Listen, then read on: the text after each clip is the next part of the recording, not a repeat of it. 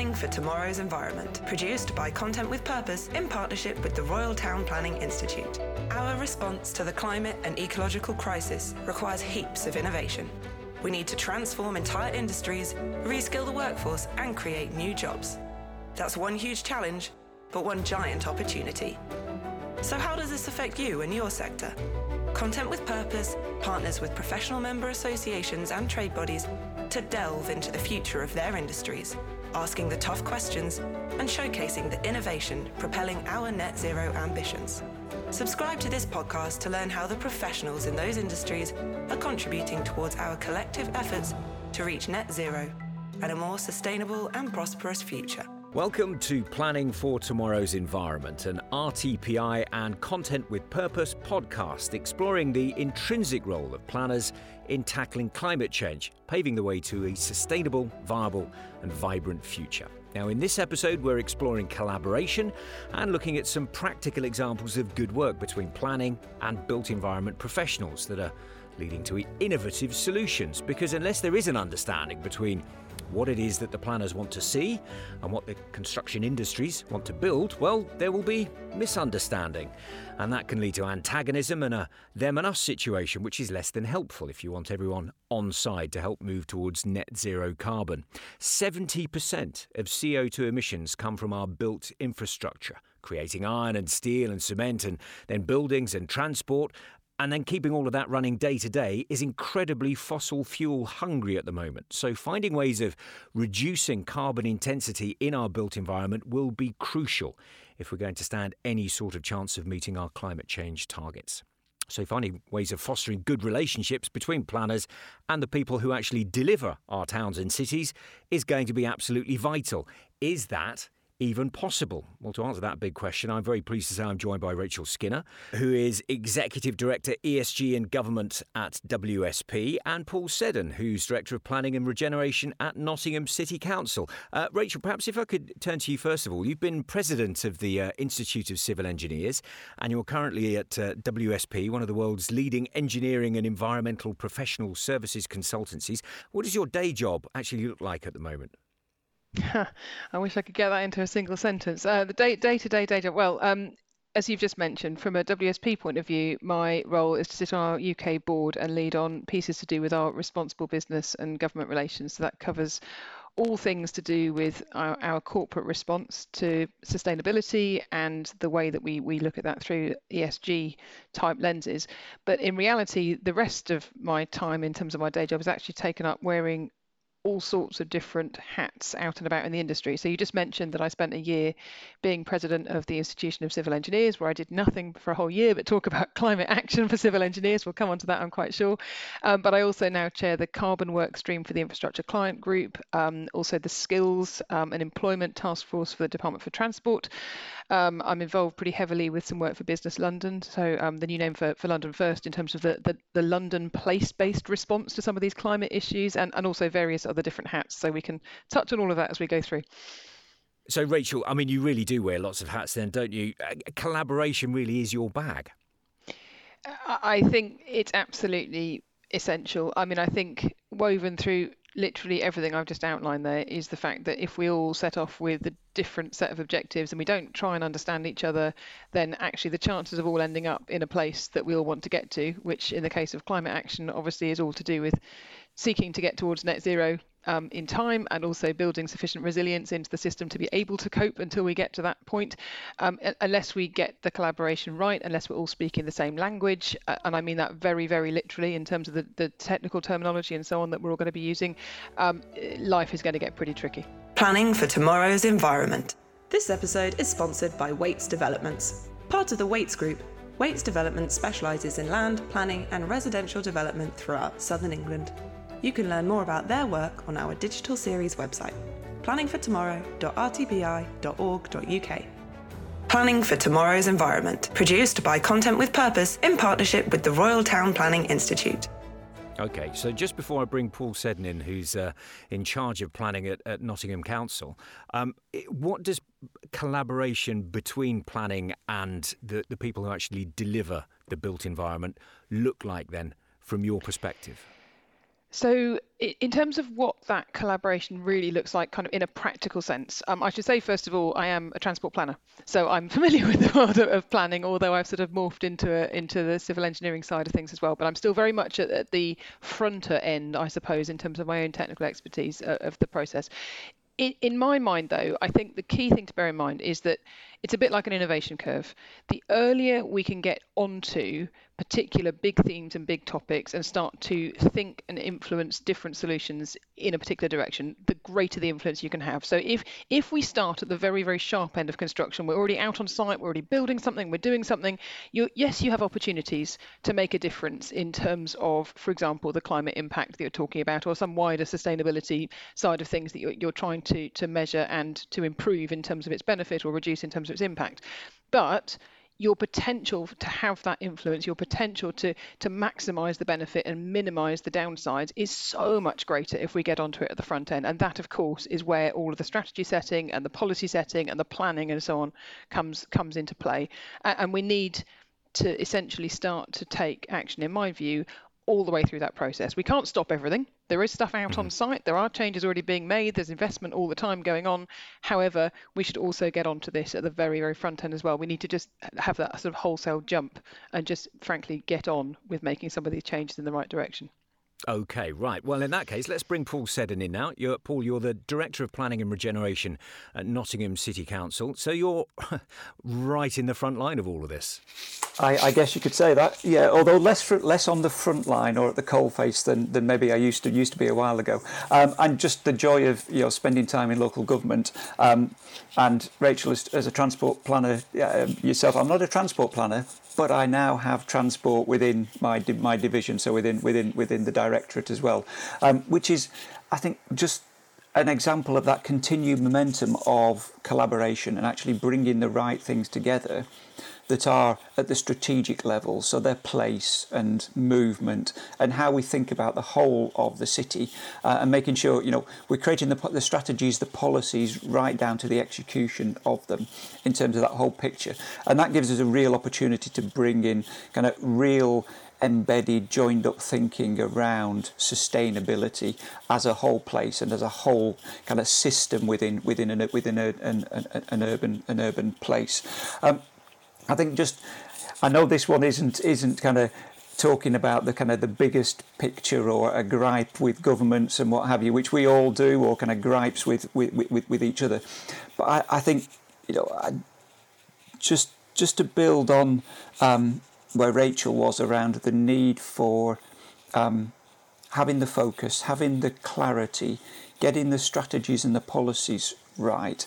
I think for me, one of the one of the hardest things um, around collaboration, and it's probably why across the country it's different, is um, we spend a lot of time as planners or local planning authorities, you know, decision makers perhaps within it, um, arguing about things that are about the principle of whether um, whether the housing numbers, for instance, or actually what is the strategy for growth for an area. We spend an awful lot of time focused on that, and there's a finite amount of time within any working day and with any capacity within within a local council um, to spend the time on it. So I think those places that that um, have a have a more resolved growth strategy, sustainable strategy, know where they're going as an urban area, can simply spend more time doing the creative problem solving and creating that culture within which planners, built environment professionals can really excel, excel the most. We've got no national plan, I'll be as bold as say that. Regional or kind of strategic planning is patchy. And so a lot of it is about uh, talking about, I say, negotiating rather than arguing, about the principle of things rather than thinking where, you know, we can get upstream for some of these major developments and changes within our places where we can influence more and we can do that collaboration in the best, best way. Okay, so uh, Rachel was nodding along there, and, and particularly at the moment we said we have no national plan, which is kind of a, a scary thing that we can really say at this particular point. Um, but just before we come back to Rachel, I just want to ask you, Paul, have you got a kind of a specific real-world example of a genuinely collaborative approach between planners and people who are delivering stuff on the ground that has led to a more sustainable outcome in your in your remit, in your team? Really, fortunately, there's loads I could list within within Nottingham, whether you know, whether they're real examples of kind of very green, very sustainable influence, um, you know, transforming the quality of design, um, thinking about the connectivity, all of those. There's there's loads of them. We're fortunate in that the teams can do a lot of their focus at that influential, formative stage of projects, because we know that what we want to happen, what the strategy is for the development of the city, and we aren't spending lots of time doing that. There's one, there's one example that's a practical one, I'll say. Um, it's not the biggest scheme ever that we've dealt with. In fact, it's it could it's a relatively small scheme in in definition terms, but it does involve a rather significant company for for the city, um, and probably internationally. Well, no, definitely internationally as well. So Experian, who we will all know about. Some of us will use their um, kind of testing on credit checks and all of that sort of stuff, and all of the, their data, you know, huge, hugely rich kind of data organisation. Um, early in the pandemic, um, when the way we worked was transforming, and Experian, uh, Experian reached out to me and colleagues saying, okay, they were thinking about what their whole strategy across the country and internationally might be for their estate, and how what the pattern of work might be, and how they would use their assets that they chose to retain, so their office locations, as efficiently as they could do. The conclusion of that was more people, more dense use, a different use of office space. And so you actually got involved as the local authority, and you helped shape their their, their decision-making process. Absolutely, and I think that's that's about where um, there is that relationship making, that trust, that understanding and reputation, which is that, you know, the planning authority within Nottingham is seen as a kind of problem solver, um, can give the certainty, the clarity to get to A and B, A to B, and you know, a confidence that um, if you work with us, you'll get an outcome that is the outcome that we advise you it, it will it will be. Um, I, I, I'll sing I'll sing a quick praise for the teams that get involved in this. I think it's about seven or eight years now. Everything that's gone to Nottingham's Planning Committee has been supported with the officer recommendation. So that's the kind of picture, I suppose, the reputation picture is. Um, it's not just rubber stamped, it's the whole process and the trust that exists across all parties within that collaborative collaborative space. So so you do actually like to say yes to things. It's not just a, an opportunity to say, no, you can't do that. You can't build that there. You're going to have to do something else. As an authority, you're act- actively trying to get new innovative things to happen. Absolutely. Absolutely. And I think, you know, I, I'm, a, I'm, an, I'm a planner through and through, but I'm an urban planner most often, and a city planner, which is the melting pots of change and, and development. So yes, we absolutely want to say yes to the right stuff, and to then work with any developers to get the best for them and for the city out of that opportunity that comes comes comes along. You know, a new building, a change to a building, or any, anything like that. So, Rachel, you're uh, on the other side of the fence. You're wanting to actively do stuff, make things, create them, put them out there. At the moment, does the planning system work for you to get the things done that you want to? I think I might have to challenge the question here, actually, because I think this is this is a really interesting area of, of change in itself. Uh, yes, the, the the stereotype, I suppose, of of those people working in the in the sort of civil engineering and and the construction space is obviously that by definition, you know, you want to be associated with something that's actually happening. But I think the nature of what we are going to find ourselves doing going forward is going to be extremely different to some of those stereotypes of the past. I don't think it's simply the case that, you know, it's a case of turn up and right, let's just build, build, build, because actually when it comes to sustainability and when it comes to, as Paul was just saying, you know, finding the right solutions for different things, I think we have to become far more conscious of the fact that we've got to live with the ninety something percent of the high ninety percent of the infrastructure that's already there, whether we're talking about buildings or transport or water or waste or energy or, or digital or whatever else it might be you're, you're dealing with. We've got to find ways to start to think about what we've already got as a system and invest in changes in the system to make it work much better and more sustainably. And I'm not just talking there about the, the environmental or the climate side of things. I'm also talking about the socioeconomic side of things as well. Um, we we need to change the, the game in terms of assuming that the right solution is always going to be something that's, that's new and shiny and usually covered in sort of concrete and glass and all that kind of thing. Yes, there is a place for that. Of course there is in future, but the only way we're going to get towards some of the the big picture outcomes, things like, you know, the U K becoming genuinely net zero by twenty fifty, the only way we're going to get there is if we completely challenge that mindset and start to really think about the role that different different professions can actually play in shaping the built environment going forward. So we're talking about, you know, it's got to get into circular economy, it's got to get into using far less of these materials and holding their value for much, much longer. It's got to get into all the pieces to do with not just the um The, the direct carbon and associated equivalent emissions, but also the, the resilience of our places to the, the oncoming changes in, in climate and so on that are coming. Th- these are massive issues, which when you come around to the question of, okay, so what does that mean in terms of the role different people play and what is the right answer?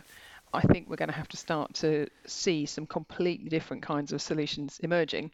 OK, and when Paul said earlier we have no national plan, I mean, fundamentally we need a national plan there, don't we? You can't, you can't make these kind of giant changes and have a complete sea change in what we're doing and why we're doing it without that being led from the front. It would be lovely, wouldn't it, to have national plans for all sorts of things. But the minute you have something like that that people feel is constraining, actually all they start to do in terms of human behaviour is push back against it and so on, I think. So uh, I, I think it's an interesting one. I think there is definitely a place for national principles and some level of planning. But I think there is also, as Paul was just saying, absolutely a place for local and regional decision making in order to best fit together the infrastructure systems in order to help these places to work as best they can for, for you know, both the communities living in them, but also the natural environment around them as well. So I guess I'm not completely convinced of the need for, you know, top-down answers to absolutely everything. But I do think also that we could all perhaps stop doing this and, and sort of pointing at other people in terms of needing to be the ones who find the answers and actually take a little bit more ownership, be a bit more accountable ourselves for finding the, some of these right solutions as they apply at the more local level. Now, in reality, you know, we all have different abilities to influence different things. And for example, if you are the planning authority, you can say yes to certain things, you can say no to certain things. If you are, you know, there, there are different powers that exist, aren't there, depending on actually which organisations you are and, and where you are in the supply chain and so on. But fundamentally, it all starts with putting the right options on the table and trying to make sure that those, those you know, that the, the best of those options actually come through. Um, if I may, just very briefly, my other sort of sort of overriding thought for a second here is that I think I mentioned the, the challenge of language a few minutes ago, and I genuinely do think that even in a conversation like this one, it is really, really difficult to make sure we're all talking about the same things.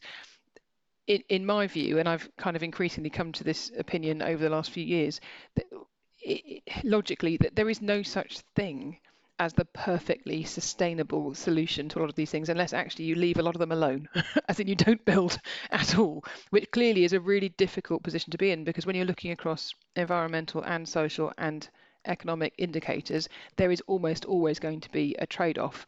And I think in terms of that, I guess that the conversation through the life cycle of what we're trying to do and through these different places around the country and so on, we have to just get a lot more intelligent at how we have these conversations in order to help us to get to a more collaborative set of outcomes. So, Paul, I, I was having a little look at Nottingham. One of the things that you're sort of trumpeting about changes being made to the city centre is the Broadmarsh Green Heart. So it was a, a shopping centre, I believe, that's been sort of demolished or is in the process of going and is going to be replaced with a lot more greenery right in the heart of Nottingham. Is that the kind of sort of piecemeal thing that, that local authorities need to be doing a lot more of and bringing to the fore to actually start making pragmatic changes in the direction that we're talking about? I think, I mean, Cool. We could. I could spend. I could spend way more than an hour talking about Broadmarsh, its importance, and, and what have you. I, I hear what you say about piecemeal. I think it's a. It's a. You could say it's a single project, but it's a massive project. It's a game-changing project for this for the city centre in that in that, that kind of kind of scale.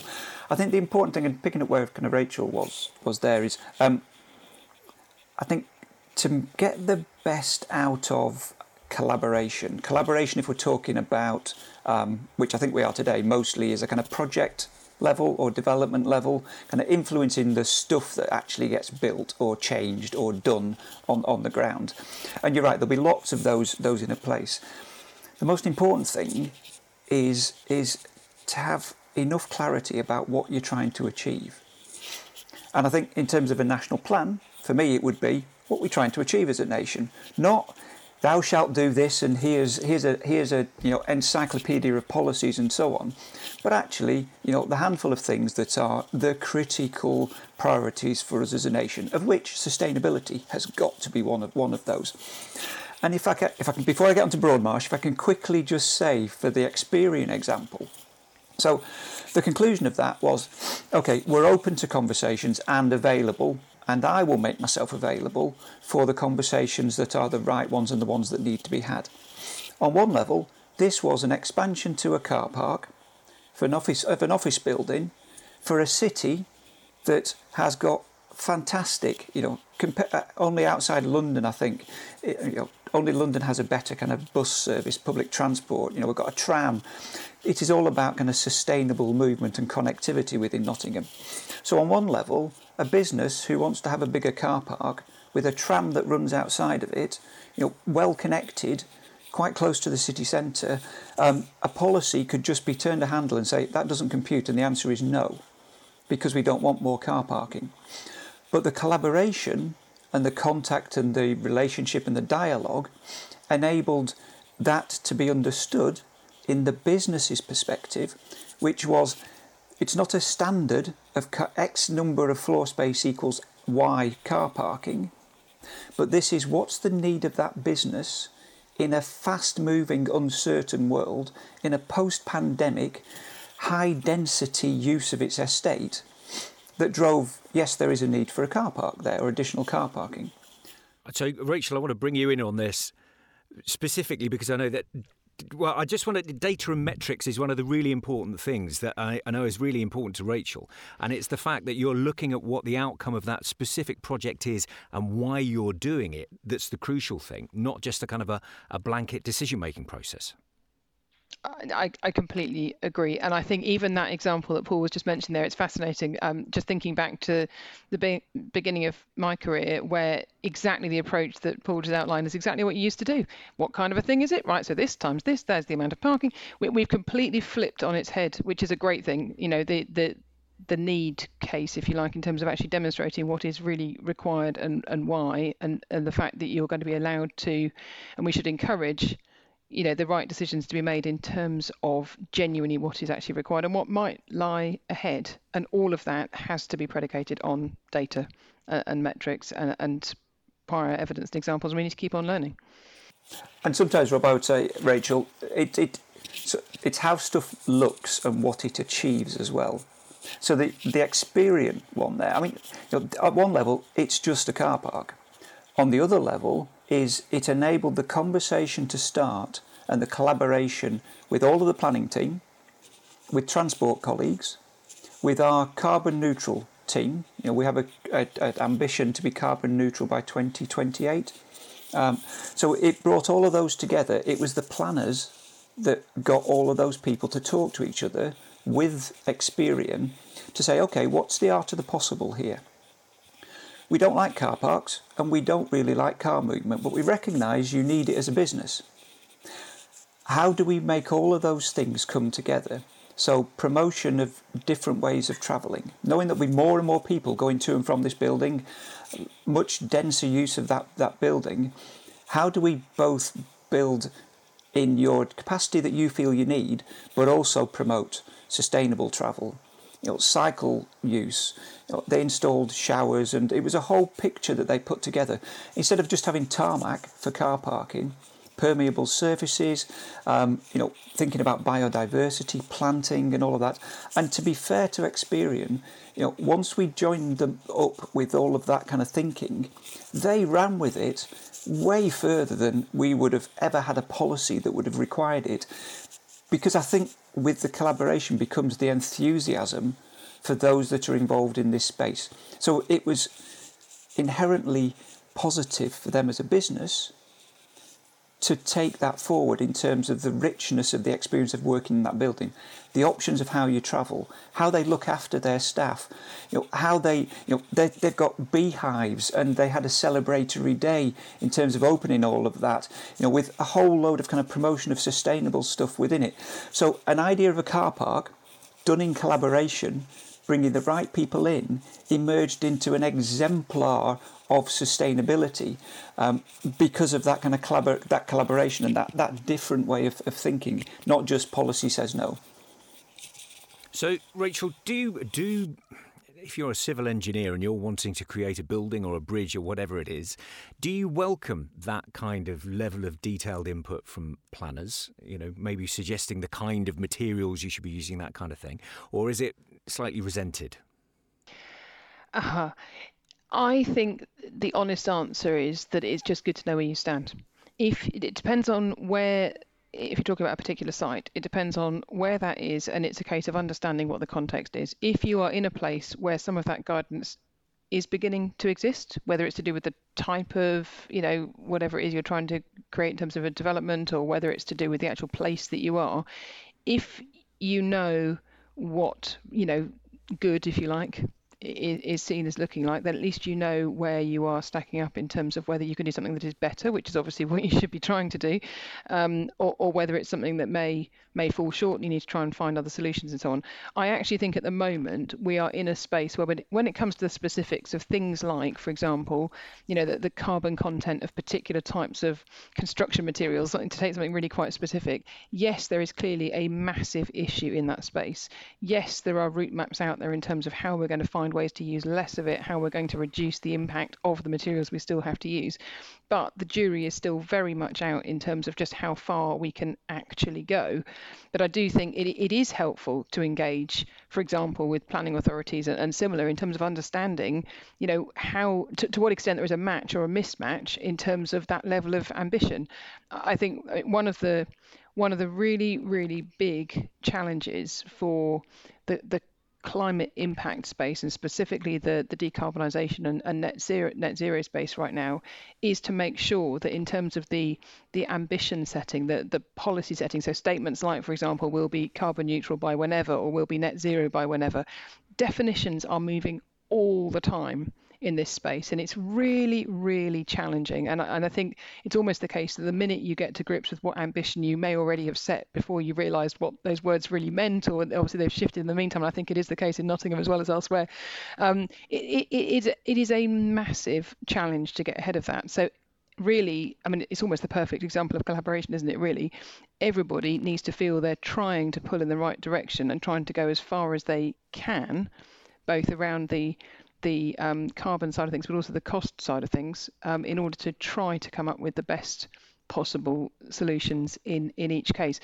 It, it does potentially set up quite a lot of tension, but that tension in ways is sort of healthy, I think, at the moment, because we are all trying to learn and, and push and trying to do things significantly differently to the way we used to do it, whether it's two years ago, five years ago, ten years ago, and so on. It, it, it really can't be underestimated just how difficult that is. But I would always rather, I guess, deal with somebody who is at least interested in having that conversation and pushing, you know, the ideas around and kicking around some thoughts than than somebody who says, no, the answer's this, or no, we don't know anything about that, because at that point you can't even engage in that conversation, which really is going to be a problem.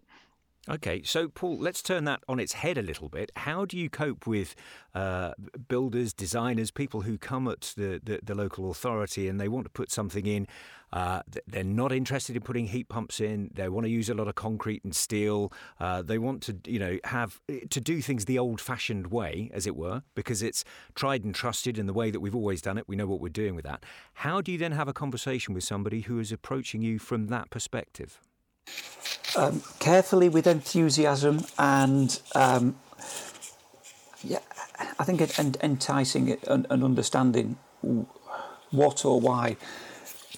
Most schemes, if you can get to them early enough in that kind of formative stage, and you can do it, I think, I think in a number of ways. Um, capacity to have a conversation with everybody is a bit challenging, and to kind of have, have a whole kind of team base on every single scheme is a, is a bit, you know, beyond most local authorities, probably all local authorities, I think.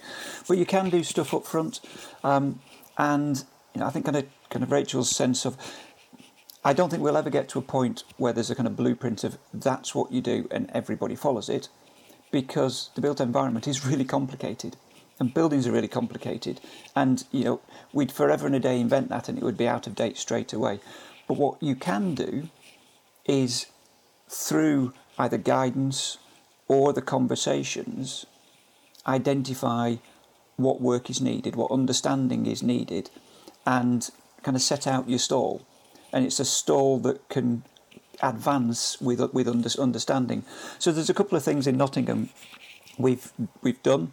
Um, all major planning applications now, there is a, a, a carbon neutral checklist. It's designed as a kind of, it's it's obviously available on the website. You don't even have to talk to us to find out about it. And it just kind of takes developers, prospective developers and their design teams through um, what we want addressing, but most importantly, what planning committee at Nottingham, when it comes to making a decision, will expect to have been answered, and where they want to see the bar raising with, with, within all of that. We've got, a, within the design quality framework, we've got a carbon neutral design guide. These, that's an informal document, as is the checklist, deliberately so at the moment, because it's such a fast moving area that we don't want to spend a ton of time getting to something really formal for it to be out of date the day after we've, ad- we've adopted it. So they can be fleet of foot within it. And the more recent thing that we've done, we've had a design review panel um, that has really pushed up over the past decade the kind of design quality of new buildings and placemaking within the city. We've now put in place a carbon neutral review panel. So not only do, so there's a separate design review panel, looks at, you know, and that's got built environment experts on it. It's the model that uh, CABE used for for years, and you know, it's, it's it's kind of running running that way. We've now done the same for carbon neutral, so sustainability within that, and the idea is that kind of that happens for the major schemes in advance of a design review panel, so it gets there right at the formative stage to start that conversation, start that collaboration, and that that thinking, and it's this, you know, I say, path of least resistance often, but it, I'm pretty sure that that's that's the wrong way. It's it's it's clarity and certainty that it that it gives. So it's going to work with us, work with these teams, get to this. You've got a better chance when it comes to, to planning committee actually giving you a, a, an okay for your for your significant investment. So Rachel, do you, does that sound like Nottingham are kind of heading in the right direction collaboratively? Is that what you want to be seeing more of? I think definitely that early stage guidance in terms of just setting expectations in whatever way, it definitely cannot hurt. What I would see as one of the biggest challenges going forward, and, and this isn't just the case within the planning system, it's all the way through the the design and, and construction processes more generally, um, beyond that, I guess, it's this piece, and we, we touched on it a few minutes ago, to do with The, the the data, the metrics, the actual delivery of whatever some of these promises are going to be, because I think we are entering a world right now where we have hundreds of different tools emerging to assess impacts of this, that and the other, because of course we haven't settled on definitive ways to do things, and maybe we never will, because this field is moving so so quickly. We've also got a situation right now where people who um, have for a long time in their careers had very little expertise in, in some of these sorts of sustainability driven spaces, not least climate, but also, for example, things to do with social value and other, other pieces as well. We, we've got a situation where people are learning fast and they're developing the tools they think they need in order to start to answer these questions. But at some point, we're going to have to make sure we get our arms around quality and make sure we've really understood what good does actually look like in terms of those appraisal techniques, whether you're at the earliest stage of, of, of concepts to do with some ideas, whether you're at the point of submitting a planning application, whether you're trying to go for, you know, detailed, um, you know, it's a permission around around specific, um, I don't know, it might be some reserved matters, whatever it could be, or or whether indeed you're, you know, sort of trying to work out the finer details out on site for something. We have got to make sure that what we think we are trying to deliver is actually what is coming out when you look at that sort of whole life impact of the various changes to our places and, and infrastructure systems that we're actually making.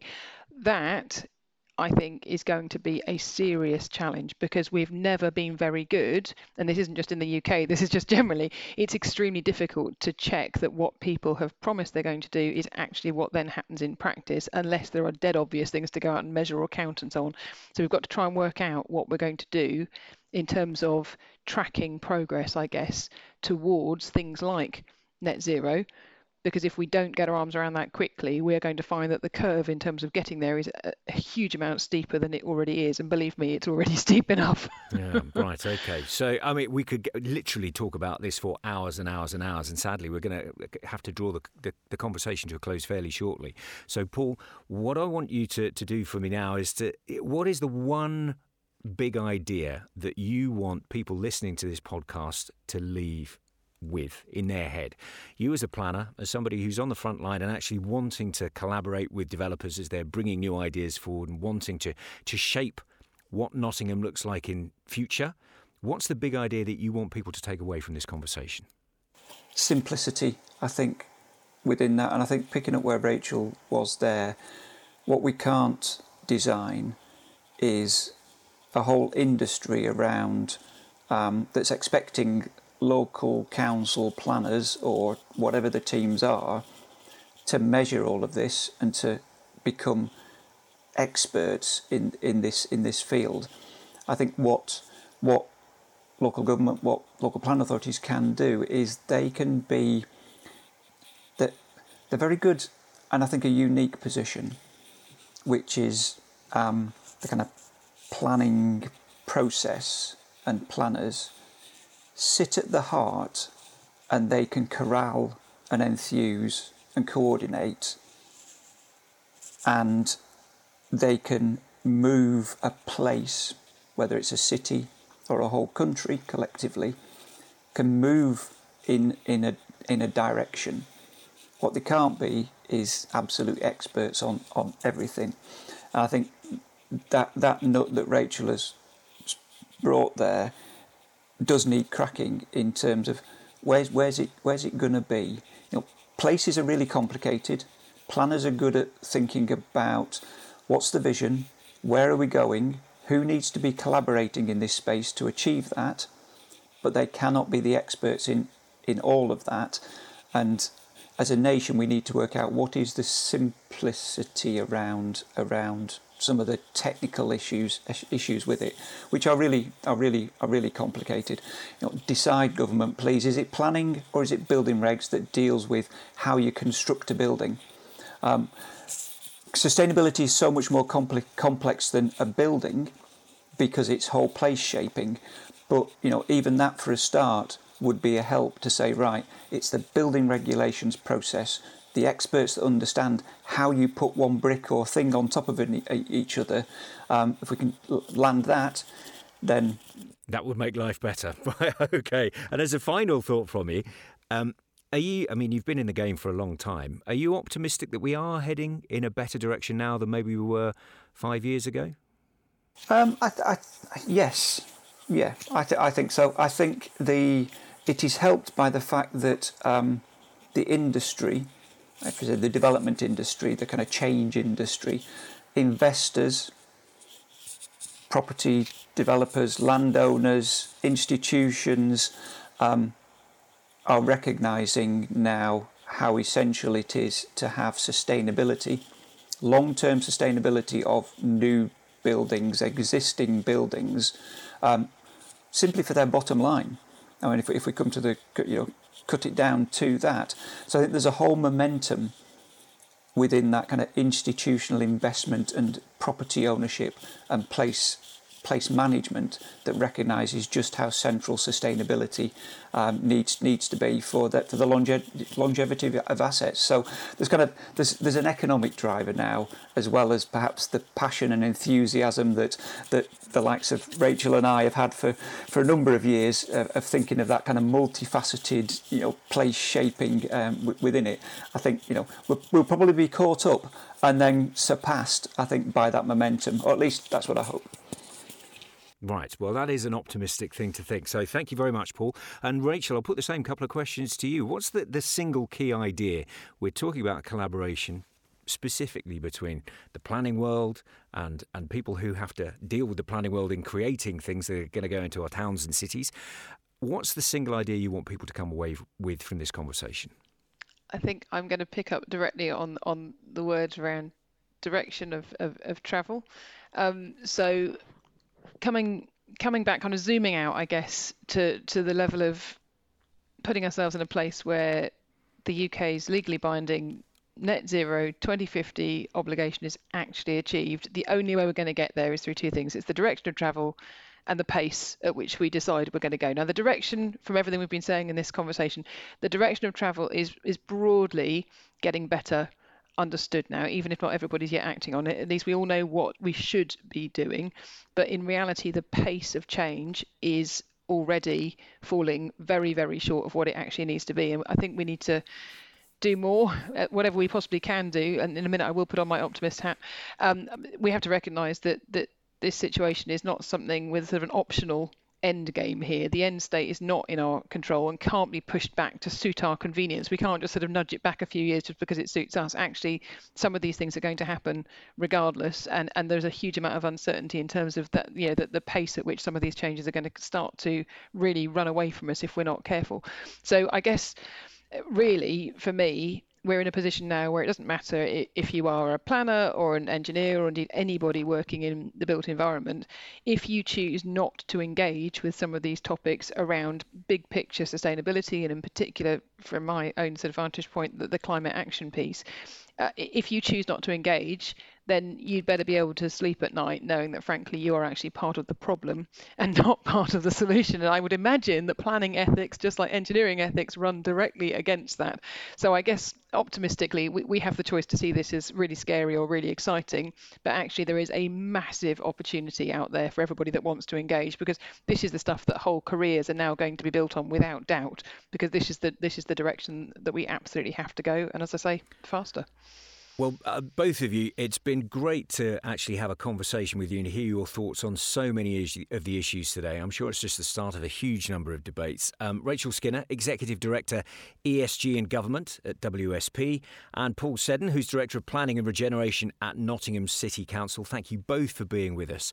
And if you missed any of the other podcasts in our series, you can, of course, catch up by searching online for R T P I Planning for Tomorrow's Environment, where you'll also find a whole bunch of useful material, including a film documentary and a range of videos you can use to inform and inspire your colleagues and the next generation of planners, because we all want to create a world for our children and grandchildren that's healthy and socially inclusive and environmentally sustainable, even beautiful. That's something worth planning for, isn't it? Thanks for listening.